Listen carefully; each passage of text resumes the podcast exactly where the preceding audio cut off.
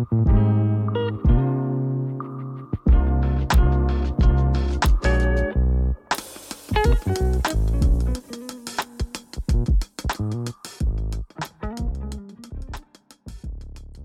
hey, אני הילה גורנת, ו-This is side note. זה היה הוובינר של אוניברסיטת הרווארד בנושא האלימות המגדרית שהתרחשה ב-7 באוקטובר. קודם כל אני רוצה להגיד שכתבה מוקלטת זו מסקרת נושאים קשים מנשוא, אבל היא תימנע מפרטים גרפיים כמה שניתן. היא סובבת ועוסקת באלימות מגדרית ומינית, אך אינה מביאה את העדויות כפי שסופרו באותו וובינר. מטרתה להעלות למודעות את פשעי השביעי באוקטובר הלא מדוברים ולהפיץ את הבשורה על הפעילות ברחבי העולם שמבקשת לא עוד. פרופסור יפעת ביטון, משפטנית ונשיאת מכללת אחווה שעוסקת כבר עשרות שנים בחקר אלימות ואלימות מינית נגד נשים, הסבירה בריאיון לכתבה חשובה של מירב סבר בישראל היום.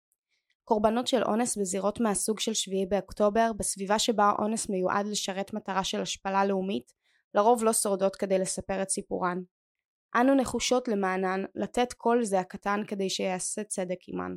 צדק כזה צריך ויכול להיעשות ברמה ההיסטורית והמשפטית, הן במישור הפלילי, הן באזרחי, הן בזירה הלאומית והן בזירה הבינלאומית. ואכן הבשורה על האלימות המינית והמגדרית ופשעי המלחמה של חמאס בשביעי באוקטובר מחלחלת לתודעה הבינלאומית בעיקר באמצעות משפטניות, מומחיות ועיתונאיות ועיתונאים שמבינות ומבינים שחייבות לדבר על אלימות מינית ומגדרית שלקחה חלק במתקפה. עבור קורבנותיה, עבור האנושות כולה, כדי שלעולם לא תוכל לקרות שוב. למול ההכחשה של אותה אלימות, שגם ככה הבושה והאשמה אופפת את קורבנותיה בעיתות שגרה, מומחיות נקראות לדגל. בהקשר זה התקיים הוובינר הבינלאומי באנגלית The Unspeakable Terror Gender-Based Violence on October 7 של אוניברסיטת הרווארד. הוא אורגן על ידי החברה היהודית של בית הספר לרפואה, משפטים ועסקים באוניברסיטה, Maimonides Society, ואכן נפתח בהצהרתה של קאמי טוסי, סטודנטית שעומדת בראש הארגון. את המפגש הנחתה דוקטור אליזבת גופברג, פרופסור לרפואה ופסיכיאטריה בבית הספר לרפואה בהרווארד ומנהלת הפיתוח המקצועי והאקדמי בברית הבריאות של קיימברידג'. מלבדה השתתפו בפאנל ארבע נשים מרשימות ומעוררות תקווה. דוקטור כוכב אלקיים לוי, מומחית למשפט בינלאומי ולזכויות אדם ומגדר מהאוניברסיטה העברית, שהקימה תוך שמונה ימים מהמתקפה על ישראל נציבות משפטניות ומומחיות בינלאומיות שנקראת הנציבות האזרחית לעניין פשעי חמאס נגד נשים וילדים באירועי השביעי באוקטובר. פרופסור רות הלפרין קדרי, ראש מרכז רקמן לקידום מעמד האישה באוניברסיטת בר אילן, חברה וסגנית נשיאת ועדת האו"ם לשעבר לביעור אפליה נגד נשים, סידו בסוגריים, שכעת מגייסת את כל ניסיונה המקצועי כדי לעבוד בנושא ומשתפת פעולה עם הנציבות בזירה הבינלאומית במטרה לידע את העולם בזוועות שעברו נשים במדינת ישראל ולהניע לפעולה. דוקטור דבורה באומן, חוקרת, רופאה, גניקולוגית בכירה ומנהלת מרכז בת עמי לנפגעות תקיפה מינית בבית חולים הדסה, ואורית סוליציאנו, מנכ"לית איגוד מרכזי הסיוע לנפגעות ונפגעי תקיפה מינית בישראל. הכנס נפתח בהסבר בסיסי וחשוב, מהי אלימות מבוססת מגדר ומהם הביטויים הייחודיים לה בזמן מלחמה. אלימות מינית, מסבירה באומן, היא ביצוע אקט מיני שלא בהסכמה. כולל הטרדה, שאינה כוללת מגע פיזי. תקיפה מינית לעומת זאת היא מפרטת, מערבת מגע פיזי, בין היתר אונס. התעללות מינית בילדים נקראת כך, מכיוון והיא מערבת התעללות וניצול של תמימותם, בעוד אינם ואינם יכולות להבין את הנעשה, ולעיתים גם לא יודעים שמדובר במעשה חריג. אחת משלוש נשים חווה הטרדה או תקיפה מינית, כנ"ל לאחד מתוך שישה גברים בוגרים. באומן מדגישה שהטרדה או תקיפה מינית, אלימות מינית בכללותה, אינה אקט של אהבה והפגנת חיבה, אלא מעשה אלים ואנוכי, שמכריח התעלמות מוחלטת מהקורבן, מהצד השני, מהצרכים שלו או שלה. אלימות מבוססת מגדר במלחמה, היא מספרת, קיימת מאות שנים. יש עדויות אליה גם במלחמת טרויה. הסברים לכך רבים. נשים הן סמל לביטחון ובטיחות, סמל לבית, תקיפה של גופן מהווה סמל של הרס האומה האויבת. רעיון נוסף, עתיק יותר, הוא שהשמדת נשים משמעותה השמדת יכולת ההמשכיות של האומה. בהקשר של השביעי באוקטובר, באומן מזכירה שישנן ראיות לכך שחמאס, ג'יהאד אסלאמי ומשתתפי התקיפה, האזרחים, קיבלו הוראות ואישור מהאימאמים ומנהיגים דתיים רוחניים, אישור חריג, שכן אין אישור שכזה באף דת, לתקוף ולחבל בגופן של נשים וילדים במטרה לזרוע הרס ופחד באוכלוסייה הישראלית הכוללת. בהמשך פונה גופברג לאלקיים לוי ושואלת אותה מדוע הקימה את הנציבות האזרחית לפשעי חמאס נגד נשים וילדים בשביעי באוקטובר? כוכב מודה על השאלה ומתחילה את דבריה בנימה אישית. הלוואי שלא היינו צריכות להיות כאן, בתרגום חופשי. בעוד היא יודעת שאלפים צופים בה, ואלפים עתידות ועתידים לצפות בהקלטה של הוובינר שנמצאת ביוטיוב, היא פותחת במחווה שסבתה לימדה אותה לבצע לפני רגעים חשובים בחיים. היא מדליקה נר ומתפללת. היא מתפללת שיהיה לה את הכוח לדבר עבור הקורבנות, מתפללת לשלומם ולשמולומן של החטופים והחטופות בעזה, ילדים, תינוקות, נשים וגברים. את הנציבות היא הקימה כאמור ביום השמיני למלחמה, באין ברירה. לאור העדויות המחרידות והידיעות שהצטברו לגבי פשעים איומים שביצעו חמאס והמרצחים בשביעי באוקטובר כנגד נשים וילדים. סרטונים שעלו בזמן אמת הציגו עבירות חמורות של חוקים בינלאומיים, ולמרות זאת, כמעט ושום הכרה בינלאומית בפשעים אלו נאמרה במפורש או ננקטה על ידי ארגוני האו"ם השונים וארגוני זכויות אדם בכלל. שום גינוי ספציפי המתייחס לפשעים מבוססי מגדר לא פורסם למרות שחלקו תועד ועלה לרשת בזמן אמת. הנציבות שמה לעצמה מספר מטרות מרכזיות והראשונה בהן היא לקרוא לפעולה והנאה לפעולה וגינוי של ארגוני זכויות אדם, נשים וילדים בעולם. בנוסף, הנציבות שמה לה למטרה לאסוף תיעודים, לקטלג ולארגן אותם, ולהביא לתשומת ליבה של הקהילה הבינלאומית.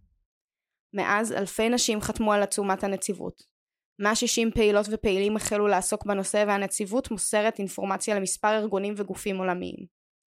הנציבות פועלת כדי ליצור מסד נתונים אמין ומסודר שישמש לדוחות, כדי לוודא שנפגעי ונפגעות האלימות של השביעי באוקטובר לא יישכחו ושסיפורם יסופר. בית נוסף של הנציבות הוא הדרכה של הרשויות בישראל בהתמודדות חסרת תקדים מול הפשע מבוסס המגדר הגדול שהיה כאן, מקום המדינה ואיסוף עדויות של פשעי מלחמה מבוצעים נגד נשים וילדים. בהמשך מספרת אלקיים לוי ומסבירה על אופנים של איסוף ראיות ועדויות, ביניהן חקירות מחבלים, איסוף נתונים ממצלמות הוידאו שאלו נסעו עמם, עדויות מהראשונים להגיע ולטפל בזירות, אנשי זק"א ויס"מ, גם אם תפקידם היה להציל ולתת עזרה ראשונה ולאו דווקא לאסוף ולתת עדות.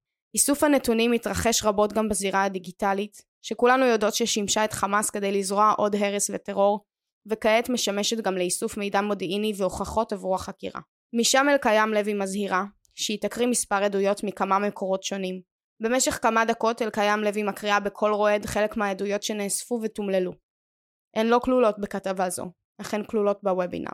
אף אחת מהפאנליסטיות לא נשארת אדישה למה שהקריאה אלקיים לוי. זו פעם ראשונה ששמעתי חלק מהעדויות שהאזנתי להן באנגלית שאינה שפת האם שלי, ולא ראיתי סרטון או קראתי בעברית. הלב שלי כמעט יצא ממקומו. הקיבה שלי התהפכה. משהו ברצף העדויות שמוכיח תופעה שלמה ונרחבת שבוצעה בהוראה מסודרת ובאופן קבוצתי ורב משתתפים יכול להוציא מן הדעת. העובדה שלא מדובר באירוע אלימות מבוסס מגדר נקודתי אלא בשיטה. אלקיים לוי מסיימת את הקראת העדויות בהצהרה שלא משתמעת לשתי פנים. שימוש וניצול נוראי של גופי נשים, נערות וילדים וגם גברים היה מתוכנן ומודע לעצמו כחלק מהמתקפה של השביעי באוקטובר. הוא בוצע בכוונה תחילה לגרום אימה ונזק. אורית סוליציאנו, מנכ"לית איגוד מרכזי הסיוע, מבהירה מהם התנאים והאמצעים לטיפול בקורבנות. היא משתפת שהיא בתה של שורדת שואה, אמה הייתה בת עשר כשהחלה מלחמת העולם השנייה, ובהמשך חייה כיסתה את המספר המקועקע בזרועה בפלסטר, מכיוון שהתביישה. מאז הטבח, מסבירה סוליציאנו, היא לא מוכנה לחיות בעולם שמכחיש, מבייש ומוחק פשעים נגד נשים, נגד בני אדם. היא מציינת שבתפקידה כבר קיבלה פרטים נוספים, אחרים מאלו שחלקה אלקיים לוי על מה שהתרחש בשביעי באוקטובר. היא מדגישה שאין היררכיה של כאב וסבל, אבל לאונס כחלק ממלחמה כן יש מאפיינים שונים וייחודיים. אונס בעת מלחמה, היא מציינת, הוא אונס בסיכון חיים תמיד. הוא נעשה בידי חמושים בנשק חם, ואכן ידוע כי רבות ורבים מהקורבנות הוצאו להורג. נרצחו תוך כדי או לאחר המעשה על ידי המחבלים ורק הגופות יוכלו לספר את סיפורן. השורדים והשורדות בעת מלחמה מדווחות אפילו פחות משורדות אונס בשגרה. סוליציאנו מציינת את העובדה שהמדינה עודה במלחמה, במצב חירום, בטראומה לאומית, ולכן היא צופה שאחוזי הדיווח, הנמוכים באלימות מינית גם ככה, יהיו נמוכים מהרגיל.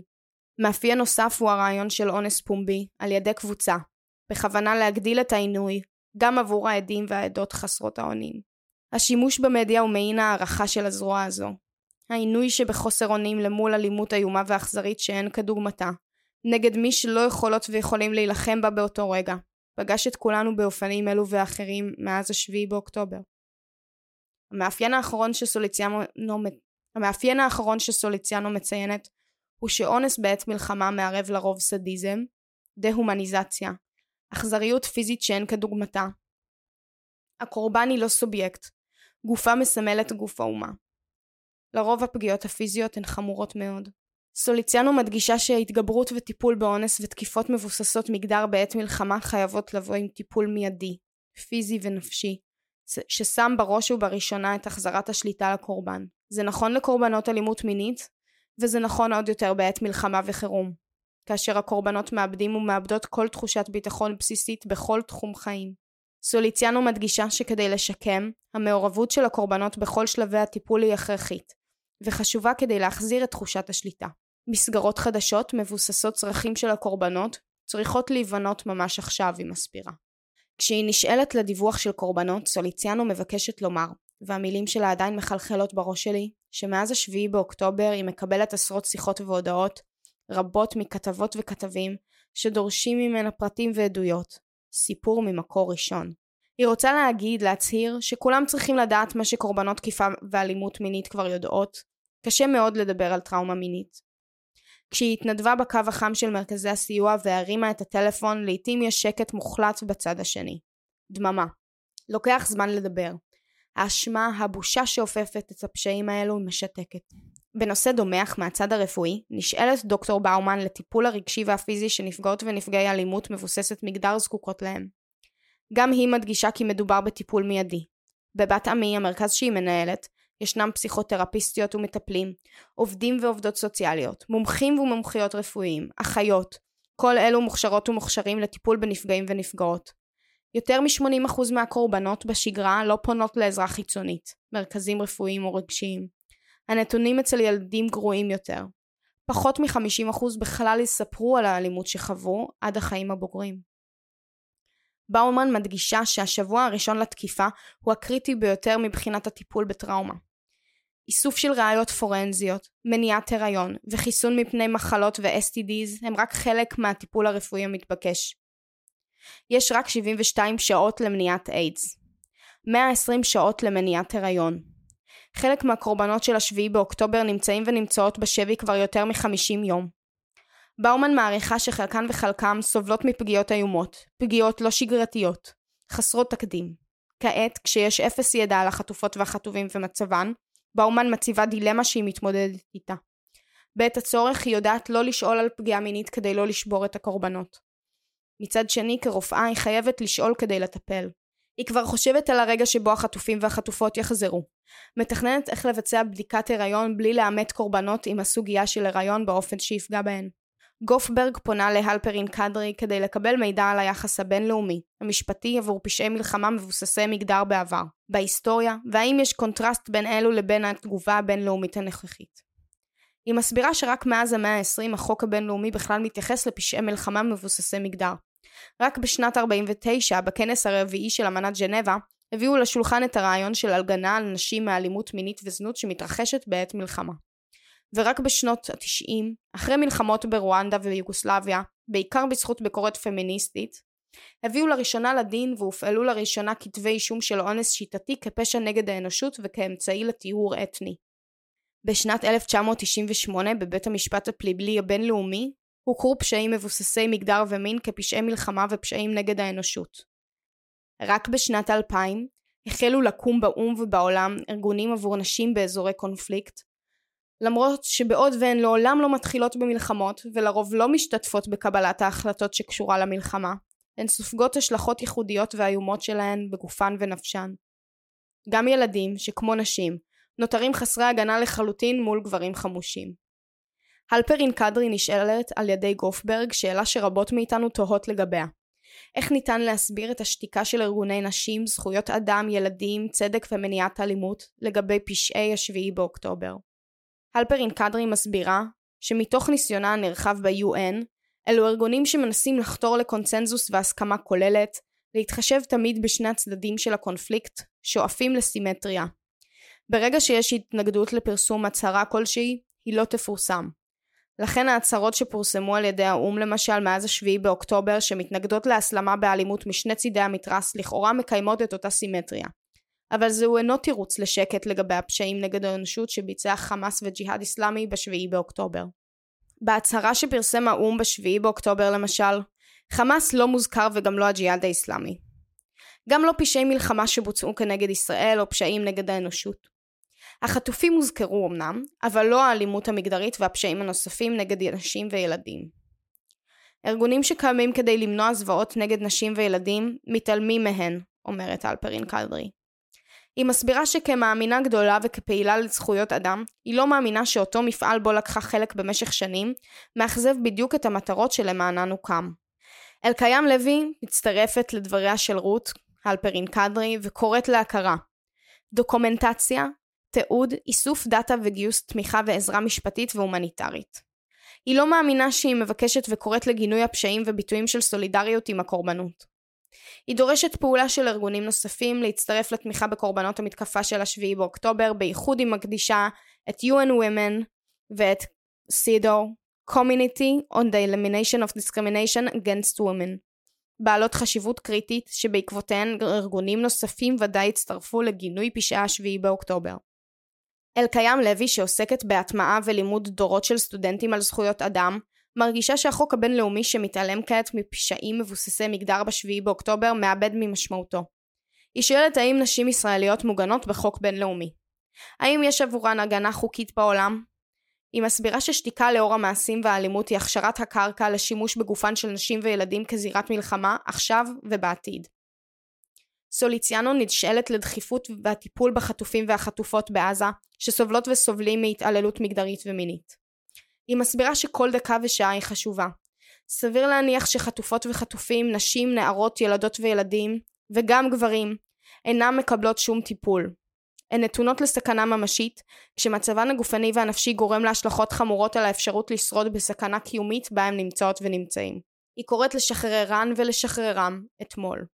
דוקטור באומן, רופאה במקצועה כאמור, מסבירה שבחלק מהתיעודים היא צפתה בפגיעות שההשלכות להותירן ללא טיפול יכולות להסתיים במוות. נשים צעירות ונשים פגיעות ביותר ברמה הפיזית לדבריה. קורבנות אונס סובלות יותר מסיבוכים בהיריון, התקפי לב ומוות בטרם עת. הלפרין קדרי מדגישה שוב שגופים שלא מגנים את מעשי השביעי באוקטובר מכשירים את הקרקע לפשעים נוספים בעתיד. השתיקה של אותם ארגונים היא כמו דלק לאש של הפרופגנדה נגד ישראל, של הכחשת פשעי ארגוני טרור, הכחשה שנותנת לגיטימציה לפשעים איומים. היא משתפת שגם היא בת להורים ניצולי שואה, ושמעולם לא ידעה או הבינה איך היה ניתן להכחיש אותה. היא מרגישה אותו דבר גם עכשיו, רק שהשביעי באוקטובר היה לפני חודש וקצת, והמתרחש בו צולם ופורסם ברשתות. בהקשר זה, אלקיים לוי מסבירה שהיא מוצאת את עצמה בהתמודדות כפולה. מול פשעי השביעי באוקטובר והשלכותיהם עלינו וגם מול העולם, ארגוני הנשים וזכויות אדם, שתיקתם והכחשתם. אותם מכניזמים של השתקה שמופעלים כלפי קורבנות אונס טרם המלחמה, מופעלים כעת נגד האלימות המינית והמגדרית שבוצעה בשביעי באוקטובר באופן קולקטיבי. היא מזכירה את האמונה האוטומטית המתבקשת עבור כל אחד ואחת, כל קורבן לאלימות מבוססת מגדר. ממשיכה אותה דוקטור באומן, שפונה בדבריה לצלב האדום הבינלאומי, שקיים בדיוק כדי לסייע ולהעניק עזרה רפואית והומניטרית עבור קורבנות אזורי סכסוך ושבויים. היא שואלת, מי אמור לקבל את הטיפול של הצלב האדום אם לא החטופות והחטופים? סוליציאנו חוזרת ואומרת שכולם רוצים סיפור. כתבים מהעולם כולו פונים אליה, בציפייה שכמו במיטו, קורבנות יספרו את הסיפור שלהן באופן ציבורי. אחרת אף אחד בעולם לא יאמין שהדברים האלה אכן קרו. ציפייה אבסורדית שמעידה על אי הבנה של פשעי השביעי באוקטובר. סוליציאנו ממשיכה ומסבירה שעברו 60 שנה עד שקורבנות אלימות מגדרית מהשואה החלו לדבר עליה. היא פונה לעולם ושואלת, לזה אתם מחכים? לעדות ממקור ראשון שלא תגיע עכשיו כי לוקח זמן לעכל אותה. לא להאמין לעדויות שכבר עלו, לסרטונים, לתיעודים אחרים ודיווחים, זו הכחשה. שיתוף פעולה ומתן לגיטימציה לפשעים שכאלו להתבצע שוב. גוף ברג שואלת את הפאנליסטיות מה אנחנו יכולות לעשות כקהילה וחברה עבור העלאת המודעות? להלן תשובותיהן של אנשים בפאנל 1. השתתפות ביוזמות, שליחת זרועות בינלאומית להכרה מול מוסדות וארגונים. 2. לא לשכוח להזכיר את החטופות והחטופים בכל הצהרה פומבית. 3. תמיכה והשתתפות בעצומות ומכתבים בשם מלא. שימוש בקול אישי. 4. פנייה למדינות אחרות, לקולגות מהעולם. 5. הדהוד דברי הכנס בכל הזדמנות. 6. שימוש בקול בזהירות ברחבי העולם. תשובות לשאלות מהקהל שאלה 1 כרופא, אני לא מבין איך תפקדו המחבלים במהלך השביעי באוקטובר והצליחו לאנוס, ברמה הפיזית. הבנתי שהם היו תחת השפעת סמים. אני לא מבין איך אפילו בהשפעת סמים אפשר לבצע מעשה כזה לא אנושי. דוקטור באומן עונה, מישהו לא אנושי יוכל לבצע מעשה כזה. מדובר על קבוצות ויש לכך עדות, אז פיזית זה אפשרי. אבל אפילו בהשפעת סמים יש אמירה בישראל שתחת השפעת חומרים פסיכואקטיביים אנחנו חושפים את האני האמיתי שלנו. אדם לא אגרסיבי לעולם לא יעשה דבר כזה. שאלה שנייה שתיים מהדוברות הזכירו קורבנות גברים. האם יש עדויות לכך? האם המערכת בישראל מוכנה לטפל בצרכים הייחודיים של קורבנות אלו? סוליציאנו עונה יש עדויות, חלקם לא שרדו. אני לא רוצה לדבר על חלק ממה שראיתי בתמונות. בישראל יש הרבה מידע. דוקטור באומן יודעת והיא לוקחת חלק בכך לגבי טיפול בגברים שסבלו אלימות מינית. יש כיום קהילה גדולה בישראל של רופאים ומטפלים שמתמחים בכך. הסטטיסטיקות גרועות מאוד. גברים רבים סובלים מאלימות מינית ובמלחמה זו גם. לעולם לא נדע את האמת המלאה. זה ייקח זמן, אבל אנחנו חייבות לקחת בחשבון שזה קרה. דוקטור באומן עונה 11% ממי שמגיעים למרכז בת עמי הם גברים. ביצענו סקר עם המטופלים, אם יעדיפו רופא או רופאה מטפלת. רובם ענו שיעדיפו רופאה. כך אנחנו מתכוננות לקבל את השבויים, לשאול תמיד להעדפות, להתאים את עצמנו לכל אחד ואחת. שאלה שלישית האם יש עדויות לכך שחמאס הורה על שימוש באונס כנשק? ואיך מצדיקים זאת למול האידיאולוגיה האסלאמית? הלפרין קדרי עונה רוב המידע עד כה לגבי נושא זה התקבל מטרוריסטים שנכלאו ונחקרו. נוספים לכך המסמכים שנמצאו על המחבלים. הם כוללים פקודות מפורשות שמניעות לאכזריות קיצונית נגד נשים וילדים במיוחד, זאת למרות ובניגוד לדת האסלאמית. הטרוריסטים קיבלו הנחות והתאמות מטעם אימאמים ומנהיגים דתיים שאישרו באופן מיוחד אלימות שעל פי האסלאם היא אסורה. אלקיים לוי מוסיפה נמצאו מסמכים שמעידים שמחבלים למדו איך להורות לקורבנות בעברית להתנהג. פקודות כגון להתפשט. הדיון בצ'אט של הזום גועש. גופברג מבקשת מהסטודנטים האחראים לתעד אותו וקוראת לקהל הרחב להגיע לעצרת הגדולה בוושינגטון שאכן מנתה לפי הערכות 290 אלף איש ואישה. היא שואלת אם אחת מהפאנליסטיות רוצה להוסיף מילה אחרונה לקראת סיום. הלפרין קדרי מבקשת לומר כי לרגע היא אינה מכחישה את הסבל של נשים וילדים בעזה, אבל יש לכך סיבה, ואפשר לחזור אחורה למי אחראי לכך. ושוב זה נושא לוובינר נוסף. האם ישראל עושה מה שהיא חייבת, תחת חוק בינלאומי בניסיון מתמיד לצמצם את הפגיעה בחפים מפשע למינימום. אבל אין כאן שאלה של סימטריה. אפשר להפגין אמפתיה וגם לדבר על מה שישראל חייבת לעשות, תוך כבוד לפלסטינאים בעזה. אבל להתעלם, לא להתייחס לאירוע שישראלים וישראליות חוו בשביעי באוקטובר, משמע להשתתף בהכחשה של האקט המחריד ביותר באנושיות המודרנית. זו בושה של אותם ארגונים וגופים בינלאומיים למען נשים. אלקיים לוי מוסיפה מה שקורה ברגע שאין את ההכרה זו הסלמה ועוד שנאה ואני רוצה להגיד שאני מרגישה ורוצה לחלוק את האחריות העמוקה לא רק לקורבנות ולכבוד שיש לחלוק בזיכרונן וזיכרונם, אלא גם עבור דורות הבאים. אני מוצאת את עצמי חושבת על מערכת זכויות האדם, מה המשמעות שלה עבור כולנו, ואני מקווה שנביא עולם חדש. או נחשוב על הדרכים לשנות את המערכות האלו באופן שיוכלו להגיב לפשעים נגד נשים וילדים והפשעים נגד האנושות שראינו. דוקטור באומן מצטרפת. במילים של סימטריה, כפי שנאמר, אנחנו בבית החולים הדסה מטפלים וטיפלנו בתושבי ותושבות עזה הצעירים למרות שהרשויות לא משלמות על כך כבר תקופה ארוכה כי אנחנו האויב. אנחנו עדיין מטפלות בנערות האלה ולא רק בטיפולים מצילי חיים כגון סרטן, אלא גם בטיפולי פוריות והפריות לדוגמה. אם נדבר על אנושיות, אני חושבת שאנחנו עושות דברים אנושיים מאוד עבור עזה. אז עכשיו זה הזמן של העולם לדרוש מעזה לעשות משהו בשביל החטופים והחטופות, בשביל הצעירות הפצועות בשבי. סוליציאנו מספרת שכשאת קוראת דברים על מדינה אחרת הם רחוקים ממך. אנחנו מדמיינות שזה מקום רחוק, שזה לא אחריות שלנו. אבל עבורה מה שקרה בשביעי באוקטובר קרה במקום שבו היא חיה. שהיא מתעוררת כל בוקר מאז הטבח ונזכרת אחרי שתי שניות איפה היא נמצאת. בזוועות שהיא ראתה מבחירה. התמונות והתיעודים, הגופות והזירות בהן היא נזכרת כשהיא קמה בבוקר ומבינה שהיא חיה בעולם חדש. היא מעולם לא חשבה שתראה עוד שואה. היא קוראת לזה שואה. היא מספרת שהיא שמחה שהוריה לא בחיים לראות את מה שקרה במדינה, את העולם בוגד בנו, את השיח הליברלי פרוגרסיבי בלי להבין שמישהו פתח יום אחד דלת של בית, נכנס, וזה לא רק טרור, זה סדיזם. היא מבקשת להדגיש שהטבח הזה יכל לקרות בכל מקום. If you do not deny it and don't fight it, this could happen to you, היא מסיימת. 2,300 איש ואישה צפו בוובינר בזמן אמת. הזום מכיל את מקסימום המשתתפות והמשתתפים הזה. עבר שבוע מאז, קצת יותר עכשיו, וצפו בהקלטה של הוובינר ביוטיוב יותר מ-24 אלף. מה שמבהיר אולי את הנחיצות שלו. אלימות מבוססת מגדר הייתה לפני השביעי באוקטובר ותהיה גם אחריו. אנחנו חייבות לדבר עליה כדי שהיא לא תהיה יותר. ההוצאה להורג של חלק מהקורבנות, כמו גם ההכחשה של העולם, מסיטה את תשומת הלב שלנו ממי שנקטו בפשעים האלה, מי שביצעו אותם, שהבושה היא שלהם. להתעלל בנשים, גברים וילדים חסרי אונים זו בושה ופשע נגד האנושות, מעשה של רוע ואלימות שנעשה ממניעים מעוותים ורעילים, וכך יש להתייחס אליהם. לעומת זאת, יש לנו חובה מוסרית לזכור את הקורבנות של האלימות הזו כבנות ובני אדם. עם חיים, אהבה, סיפורים, משפחה ותחביבים, עולם פנימי שלם. הדה-הומניזציה שהן חוו מאז השביעי באוקטובר חייבת להיפסק. אף אחד ואף אחת הוא לא רק קורבן לאלימות מינית. קורבנות של אלימות מבוססת מגדר עכשיו, בעבר או בעתיד, אתן לא לבד. אם התעורר בכן קושי מאז השביעי באוקטובר שמציף אותנו במידע על אלימות וחרדה, יש לאן לפנות. מרכזי הסיוע ממשיכים להפעיל את הקווים ומציעים משאבים ייעודיים בעיתות חירום.